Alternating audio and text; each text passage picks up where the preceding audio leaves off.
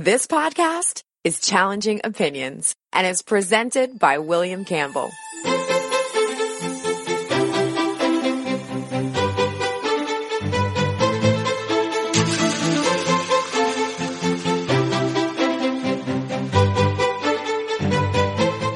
Thank you for downloading the Challenging Opinions podcast for September 16th, 2019. We've talked a lot about the wave of opinion news websites that are taking over the internet. In this podcast, let's talk to the founder of one of them.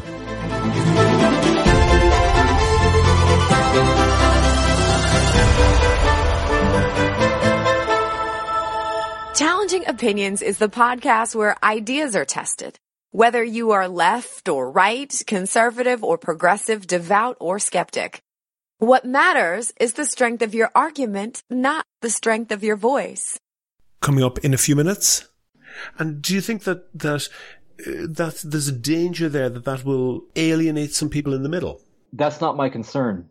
Uh, when I when I write articles, I don't write them while bearing the weight of other people's sensitivities on my shoulders. That's coming up shortly, but first I want to thank my donors on Patreon. I appreciate you all. If you don't know, Patreon is a website that allows people to donate a buck or two per podcast or per month, and that helps me to devote more time to research and finding interesting guests. So if you, listener, think you could do the same as those other donors, there's details on the website, and at the end of the show, I'd really appreciate it. If I was to ask you what was the most dangerous animal in the world, and you were to think tigers, bears, or sharks, you'd be wildly wrong, particularly with sharks. Despite Shark Week, despite Jaws, sharks are not statistically dangerous to humans. Quite the reverse. Humans kill millions, many, many millions of times more sharks than sharks kill humans. I'm sure some smartass out there will be thinking that the most dangerous animal is man, but I'm thinking of other animals that kill humans. And by a mile, the winner is the mosquito. To put it in context, sharks typically kill five or six humans per year worldwide. Depending on your sources, mosquitoes kill somewhere between 700,000 and 2.7 million people per year. Get that. Mosquitoes kill at the very least a hundred thousand times more people than sharks. They're estimated to be responsible for about 17% of all of the disease burden on the planet. I can't wait for Mosquito Week on the Discovery Channel. They kill, of course, by spreading diseases when they bite, notably malaria, but also Zika, dengue, and yellow fever, and many others. If you live in a Western country and you get one of those diseases, you'll probably survive, probably, because you have access to good health care, but millions of people around the world don't and die. But there is hope.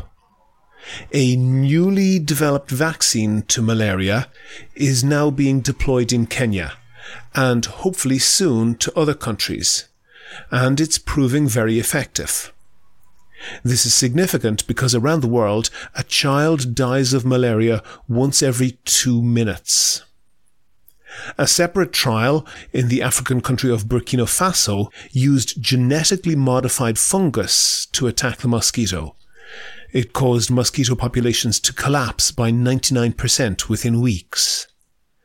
Another GM technique was to introduce male mosquitoes into the population that, when they bred with wild females, produced all male offspring who retained that trait, causing the population to crash within one breeding season.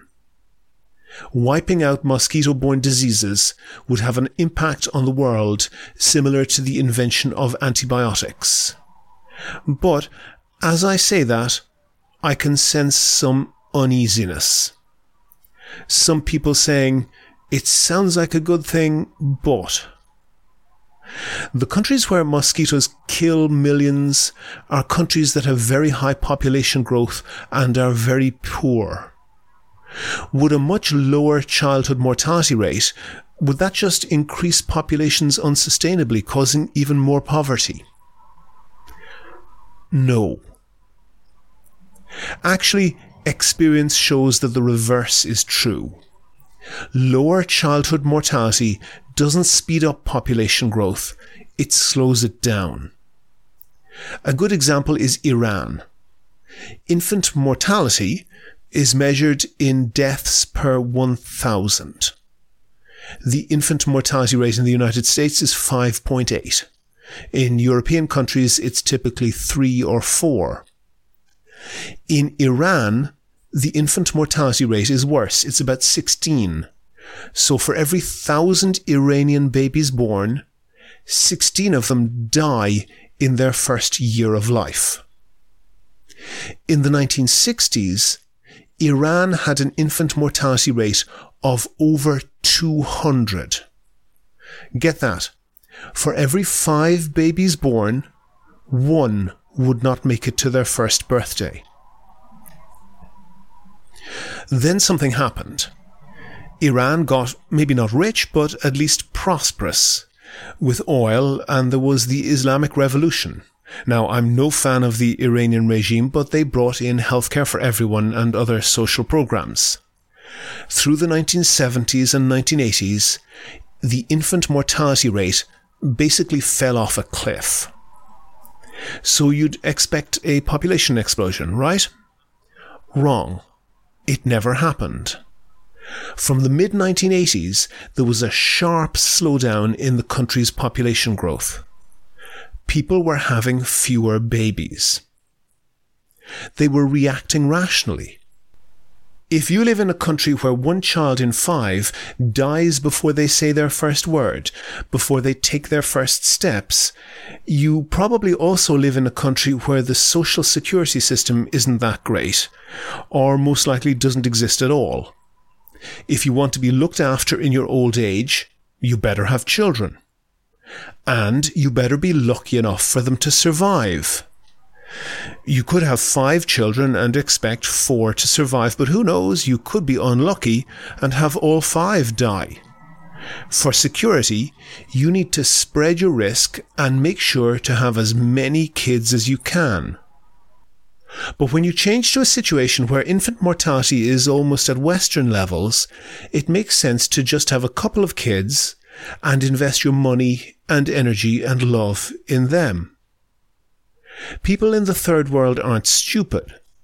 They're reacting rationally to a terrible situation. If we need to slow population growth, and we probably do, the way to do that is to change the rationale. And the way to do that is to wipe out diseases like malaria. Do you agree? Do you disagree? If you want your point of view heard, email podcast at challengingopinions.com and say what you think. On the line, I have Sky Palma. He's the founder of deadstate.org, a news website, and he's also the senior editor at rawstory.com. Um, Sky, Deadstate is your personal baby, I guess. It looks like it might just be inspired by a different website that begins with red and ends with state.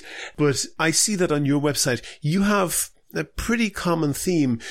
I would say that you're not at the center of the American religious spectrum. Would that be right? Yeah, that that that would be right. Um, I uh, I used to identify pretty pretty starkly as an atheist, but these days I don't I don't I tend not to label myself and just consider myself someone who is uh, you know a skeptic and uh, who doesn't really uh, abide by any religion, but um, you know, I'm respectful of those who do, and I just save my criticisms for people who lean towards the more extremist ends of religion. Sure, yeah, and I wanted to wanted to talk to you about a couple of stories that you did recently about that, about religion in particular. And you have a fairly prominent religion section in the website, and a couple of the headlines here.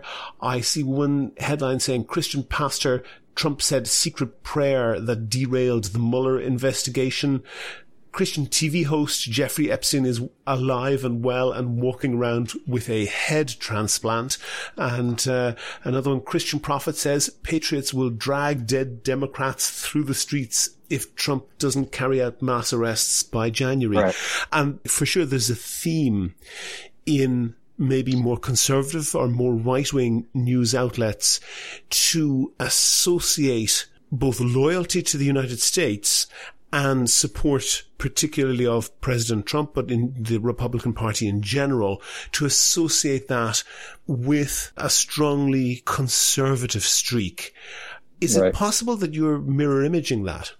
Uh, how do you mean mirror imaging? In that you're maybe accepting their premise that a religious affiliation goes hand in hand with at least uh, republicanism and possibly also supporting President Trump.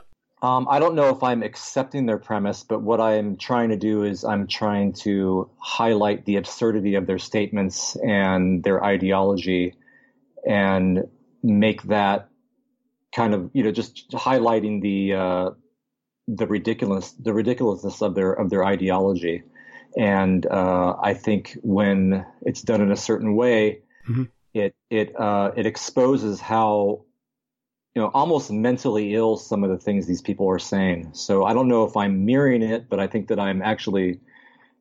Uh, letting people know that this type of uh, this type of thinking is out there, and it's actually has a pretty big following. Yeah, I, I agree with you. I think it does. But pretty big still excludes a large majority of the population of the country. And I think that most Christian people, most people who identify as Christians, be it evangelicals or Roman Catholics or whatever other de- denomination, when they hear some crackpot saying that Donald Trump is going to receive the cure for cancer from God as long as he's re-elected, right. most, would you accept that most Christians think that that's nuts as well? Well, I mean, I would accept that, and that makes, I mean, that's that's a good thing. I mean, I'm, I'm mm-hmm. I mean, mm-hmm. that's that's that's a reality that I'm happy to accept.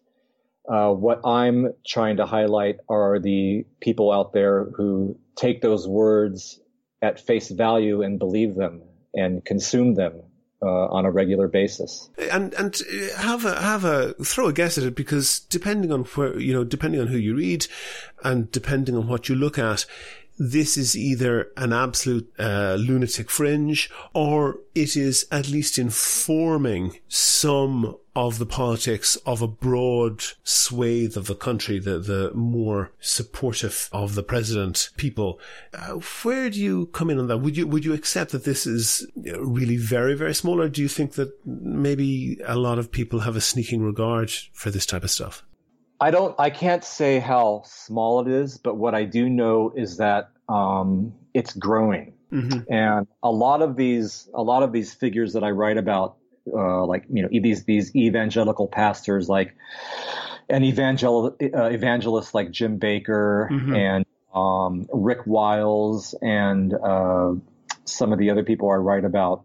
Um, what they essentially do is they've replaced religious uh, religious ideology and religious teachings with uh, really far out uh, conspiracy theories. Mm-hmm. Okay, and um, as far as the the subject of conspiracy theories in general, that is something that is not on the fringe anymore. Okay, mm-hmm. we used to call we used to call people that believe in you know 9/11 conspiracy theories, chemtrails, uh, uh, claims that vaccines cause autism, all the, you know, it, it, it runs the whole gamut. And a lot of these people that I write about, they, they dabble in these, in these brands of conspiracy theories as well. These, in my opinion, and a lot of people will agree with me, these types of beliefs are not necessarily on the fringes anymore. They're growing, growing so much that you have entire media outlets that devote themselves to regurgitating and expanding on these types of conspiracy theories. And these websites are hugely followed. They have millions of viewers.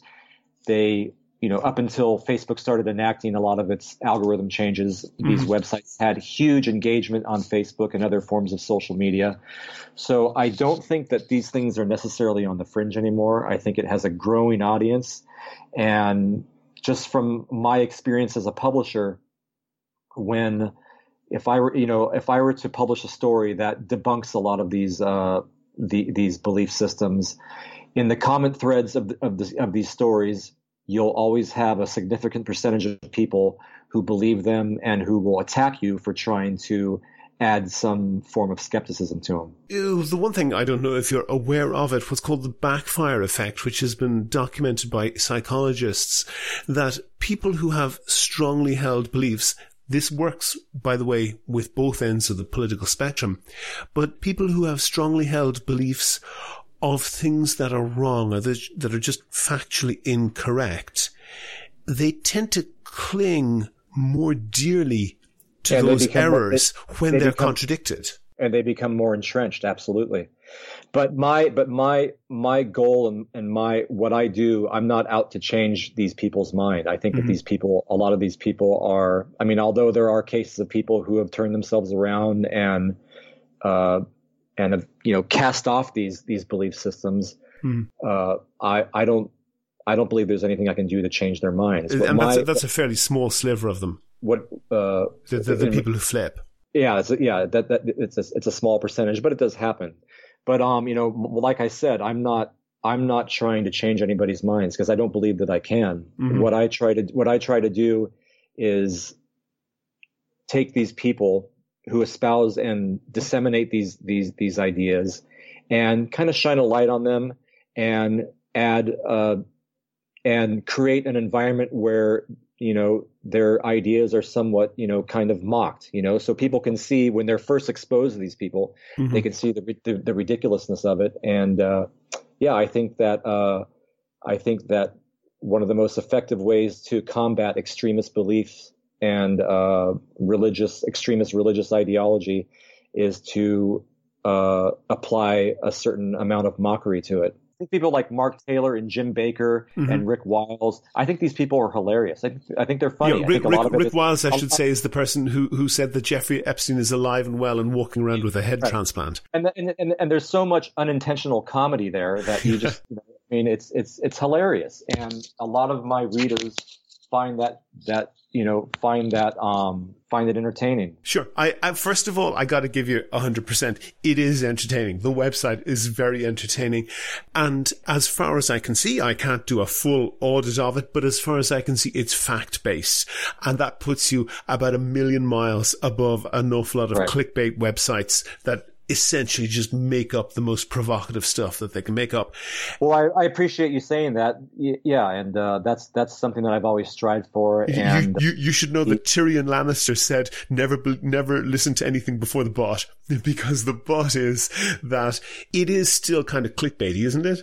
Well, of course. I mean, I mean, I mean, I wouldn't say I don't. I don't think that I use clickbaity titles in the sense in, in as far as the definition of clickbait is concerned. I think mm. my titles, I think my headlines are very straightforward. I think that they, I think what clickbait does is it insults the intelligence of the reader and kind of dang, dangles a shiny object in front of in front of them and says, "Hey, you know, come over here and click on my article." Mm. I don't think that my I don't think my headline I don't think that my headlines do that. I think my headlines are very straightforward and factual, and they kind of you know, in a subtle way, highlight the irony and and the, the comedy of a, of, a lot of the absurdity of politics and and uh, you know other things of a similar nature. But um, as far as clickbaity is concerned, I don't think I, I don't think what I do is clickbait. But I mean, I have to craft headlines in such a way that will entice people to read but I but I but I do it in, in a way that doesn't insult the intelligence of the reader, at least from my perspective. I, I accept that, and, and, in particular, the fact that it's it's factually based, uh, I think puts it head and shoulders above that. But you would accept that the news values are perhaps influenced by attracting the type of reader that you want. Well, whatever news value I put out there, I mean, I don't claim to be a journalist. I'm not a journalist. Okay. I'm somebody. I'm somebody who, you know, basically aggregates content and writes opinion pieces every now and then. You know, I'm not a journalist. I'm not. I'm not publishing for the sake of. Uh, I don't think that I'm necessarily doing anything groundbreaking mm. or contributing anything that's to to the moral good as far as what I do. I think what I just do is I. I, I have a knack for uh, noticing certain things that I find um, to be ironically entertaining, and that's that. You know, that's just what I do. I don't, I don't, I don't, I don't claim to have any type of mission that's above and beyond that. I want to move on to a different topic in a moment, but just do you ever get, do you ever sigh and say, look at maybe the, the right wing type of websites that you report on sometimes and also some stuff on the left and say, is this what we've come to?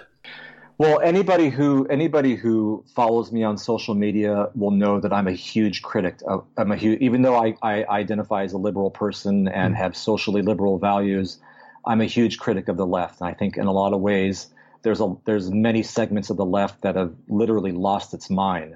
And I think that um, you know whether it's on the left or whether it's on the right, when you look at the publishing industry as a whole, it is it is pretty broken. And a lot of a lot of days I find myself saying, you know, maybe you know I'd like to you know just get away from get away from social media altogether.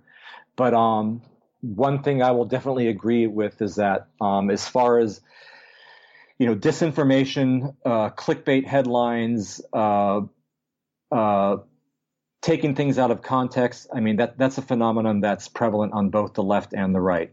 It's it's it's not it's not one side uh, doing it more than the other. Although I think I, I, think in my opinion, I think a lot of the right wing uh, style of publishing when it comes to that, that when it comes to that type of misinformation is a little bit more vile. Mm-hmm. But even then, you know, it's it's debatable. I mean, for someone to go on on for some lefty alternative person to go on Facebook and and and claim that vaccines cause autism, I think that's pretty vile. So You've actually all, anticipated my next my next question because yeah. you're based in California, and California is perhaps the epicenter of the anti-vax movement, and that does go across the political aisle to some degree, particularly yeah. with the perhaps the um, religious homeschool yes. movement. Yeah but for sure it is very, very well grounded in well off left leaning communities in California. And Absolutely. they have been the engine of absolute nonsense online. Absolutely. There are areas there are areas in Southern California and well off, you know, well to do Southern California uh, cities that have vaccination vaccination rates that are similar to South Sudan. So yeah, I mean it's it's ridiculous. For people who perhaps aren't up to speed on that, give us the elevator pitch on why vaccines are good and why anti-vaccine activism is bad. Well, I'm not a doctor, you know, but all I can do all I can do is uh, is is talk about you know what what I know is just somebody who is who can consume information just like anybody else. Mm-hmm and um, yeah, I mean, I don't, I don't, I don't need to reiterate that that vaccines are, are proven to work, and uh, they've eradicated a lot of diseases, and a lot of diseases that that have been eradicated that are now making a comeback are doing so as a direct result of the misinformation that these charlatans are peddling. Perhaps I shouldn't have asked you and to answer a doctor's question in the sense of why vaccines work, but I, maybe it's more interesting to ask why the anti-vaccine movement works. Why does it have such a hold, particularly on the places that you mention, eh, particularly on the West Coast, particularly with people who would otherwise see themselves as progressive? Because there's a lot of people who feel that they, um, they, I don't know. I, I, that's a hard question because I think the motivations behind people who spread that type of disinformation. I mean, I think I think it comes from a lot of different places. Uh, I think a lot of people just they they see certain patterns and they tend to attribute those patterns to something that isn't necessarily true. I read this one interesting account. I can't remember where it was from, but it was mm-hmm. but it mm-hmm. was uh, it was written by a pediatrician who had a mother and her daughter into her uh, into her office to uh, to, to to be vaccinated, mm-hmm. and she said that uh, before the the the, uh, the, the little girl sat down to to get her vaccination, for some reason she had some type of an episode where she got uh, nervous or something and she fainted, right? Mm-hmm. And the doctor the doctor made a point uh, to say that if that little girl had fainted after she received the vaccination, there was probably a good chance that there was that, that there would be nothing she could do to convince the mother that the little girl's fainting wasn't related to the vaccine she just received. Mm-hmm. So I think I think I think that it has a lot to do with just uh, it has a lot to do with fear of the unknown, Um, I think a lot of people, when they when they experience bad things in their life, they experience uh, health uh, issues, they they look for something to blame it on, and a lot and uh, you know and uh, other examples could just be people that just simply don't understand how to separate fact from fiction when they're when they're browsing the web. I mean, there's a lot of different reasons why, and some people actually some people just like to believe in in conspiracy theories like that because it titillates them. It gives them a sense that there's something mysterious going on, and it adds kind of a it it disrupts the routine of their boring lives in some ways. So I think there's a lot of uh, there's a lot of there's a lot of origins as to why why those belief systems persist. One thing that you mentioned earlier was in some areas the left in the US has lost its mind. I'm wondering if that's true. Do you think that's true outside a, a very small number of crazies who right wing media very much like to give a megaphone to? Well, um, I can. I don't. I mean, I think it varies. I don't think it's. I don't think it's as small and condensed as as as you say. I think that people participate in that type of a thing at different levels.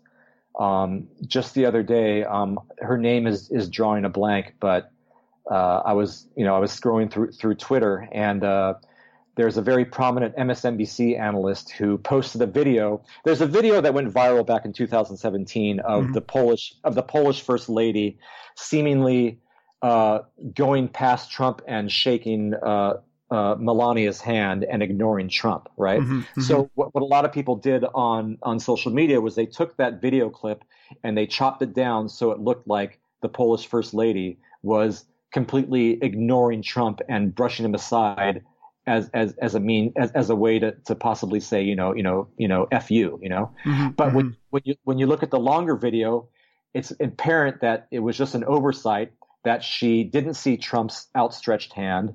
She went and shook Melania's hand, then went back to Trump and shook his hand. Mm-hmm. But then here, here we have an MSNBC analyst who is uh, on the show quite consistently, who is a law professor, tweet out that video that was debunked by Snopes in 2017 and presenting it to her hundreds of thousands of followers as as what the the original debunked narrative claimed the video to, to represent. Mm-hmm. So I think that you you know even even even big name people who are established members of established media outlets can participate in that type of a thing too. So when I say the left has lost its mind, I think that um, I think that varies and it can it can take place at different levels amongst different people. Um, yeah, I think you're referring to uh, Joyce Alene there, who who um, retweeted that. Uh, but that's like a, single error, but the narrative that um, well, that, it's, it's, it's, a big error though. It is a big she, error. That's true, she, but it's a single error somebody, by a single person. She's she, she's somebody who is is pretty highly educated and has a pretty a pretty uh, noteworthy position, and for her to de- demonstrate such such sloppiness when when disseminating information to to people on social media and you know where she has a huge platform mm-hmm. i mean it's just it's just it, it, you know all you need is all you need is half a brain to to research something like that and figure out whether it's true or not. I think you're absolutely right. I mean, I think that somebody who's a journalist absolutely should not get caught doing that. But there are thousands of journalists, and I think the reason that she did that or was tempted in the moment or whatever to do that was because it is confirming a belief system and yeah. a certain cohort, particularly of anti-Trump people in the United States yeah. want to believe that Trump is the greatest humiliation for the United States ever. Yeah. I would have to say that the quality of fact checking for a whole cohort of right wing journalists is uh, many orders of magnitude lower than that. That may be true. I mean, I would, I guess we, we would, I would, I would, you know, we'd have to. I mean, yeah, I mean, that's obviously true in a lot of cases, but I think that's, you know, is, you know, whether you're talking about right wing journalists or left wing journalists, I mean, that's that's something you'd have to analyze on a case by case basis, I guess. One other thing that I want to look at is maybe contrasting some of the more serious stories and the more frivolous stories that you cover.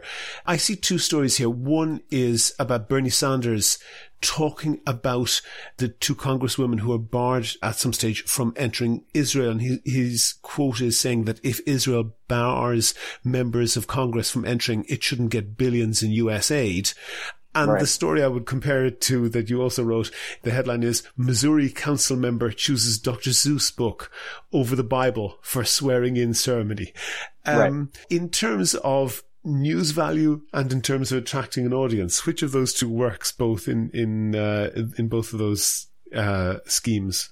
Um, I think that the uh, the one about the uh, woman swearing in with the Dr. Seuss book is pretty self-explanatory in in in regards to how uh, people who are secular are becoming, you know, are coming more and more coming out of the closet mm-hmm. and being more vocal about their non-religious uh, nature um, in the political sphere. I think that's I think that's pretty that's pretty relevant. Mm-hmm. Um, as far as the Bernie Sanders story, uh, I think it was just a straightforward write up of a uh, story that was in the news. And I think if you read the article, it doesn't really lend any type of, um, it doesn't really, uh, it, it, doesn't really uh, suggest that the article is taking Bernie Sanders' side or not. You know, it's just, it's just a, mm-hmm. pr- pretty much a straightforward write up of something happened that happened. I think that uh, if anything, uh,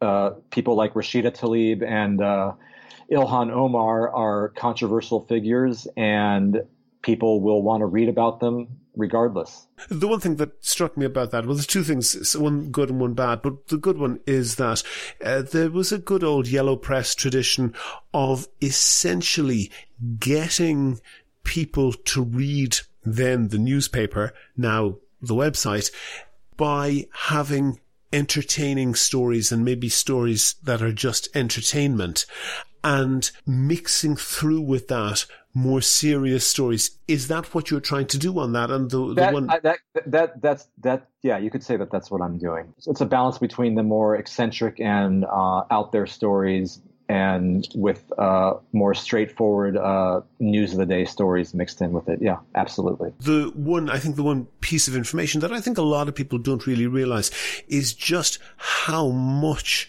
aid that Israel gets from the United States. Whether it's justified or not is another question. But as I understand it, Israel gets more than half of all the foreign aid that the US gives to the entire world.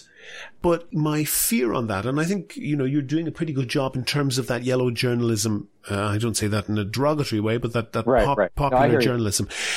But the one thing that I would be anxious over is that if I was a religious, more conservative person coming to that, particularly that's Dr. Seuss story, that could be interpreted as though she was trying to essentially insult religious people by substituting a children's book where the Bible is normally used.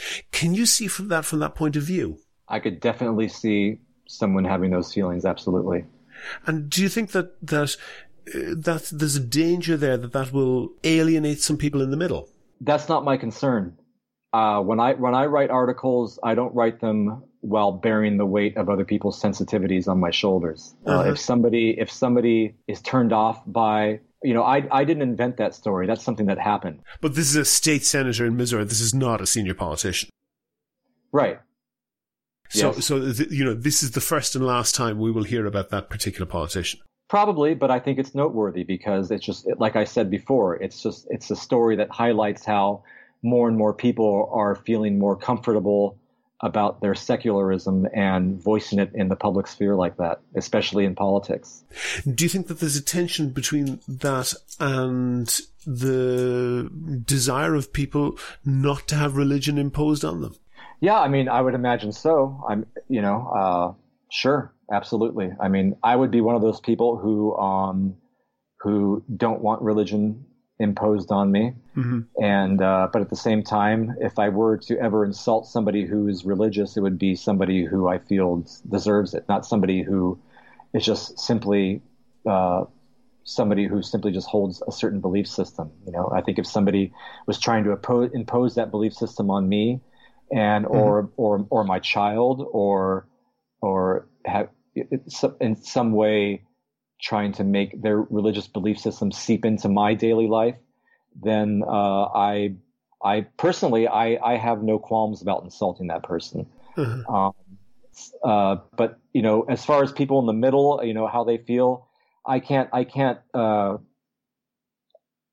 it's it's not my it's not my concern about what people in the middle might think about certain things. People can either take take these stories or, or leave them. You know, people can either be offended by them or find entertainment in, by, in, in them. You know, I can I don't really I don't spend too much time thinking about that my main concern is just making sure that the stories are presented accurately and, and, and fact based and they adhere to a certain standard. One last question for you. Yeah. I can see that you're pushing the petition out there to have Joe Rogan moderate the upcoming presidential debates. What's I'm not, I'm not, I'm, I'm, not pushing the petition. I'm, i just wrote something about it. I just thought it was interesting that, that the petition got such a huge response. So I, I, I, did too. I did too. And I think it would be highly entertaining. Do you, yeah. do you think that he could nail down some candidates who have managed to evade being uh, nailed down before? I don't know. It's like I have kind of, I kind of have, I have mixed feelings about Joe Rogan. The funny thing is that I watch his, I watch him often, mm-hmm. and uh, I appreciate him as an interviewer. I think he's brilliant in what he does. I think as far as his, you know, as a commentator when it comes to the fight game, you know, I'm somebody who I train Brazilian jiu-jitsu. I have a black belt, so I'm really into the martial arts. Mm-hmm. And his you know, I think his knowledge about fighting is is superb. I think that he's had some hits and misses. You know, I think that he tends not to. I, I think his research is lacking for some of the people he interviews, mm-hmm. and that's frust- and that's frustrating. So personally, I don't think that he would be an ideal person to to moderate any type of presidential debate. But at the same time, I think the long form style that he does and the way he promotes the idea of dialogue and not having it, you know, be cut up in segments or in sound bites. I think that's what needs to be done. I think his method is what is is is, is what I want to see. I don't know if I necessarily want to see Joe Rogan, the man, uh, n- narrate the debates. Although, like you said, it would be entertaining. Sky Palma, thank you very much for talking to me. Okay, thank you. Bye bye. Have you read a blog post or an opinion piece that you think is really right or really wrong? Tell us why. Email podcast at challengingopinions.com and let's discuss it on the next show. Go to the website for sources and links to what we were talking about. And while you're there, please like the show on Facebook, follow at Challenging O on Twitter, and follow Sky Palma at Dead State Tweets. And get in touch with me if you can suggest a guest or a topic for a future show. Thanks also to everyone who's signed up so far as a patron on Patreon. I really appreciate you. It means I can devote more time to research and finding interesting guests. And if you could do the same as them and donate a buck or two per podcast or per month, you'll find the link on the website. Also, you can find out how to subscribe to the podcast for free on your computer, on your phone, or by email. It's all at www.challengingopinions.com. The Challenging Opinions podcast is produced and presented by me, William Campbell. Thank you for listening.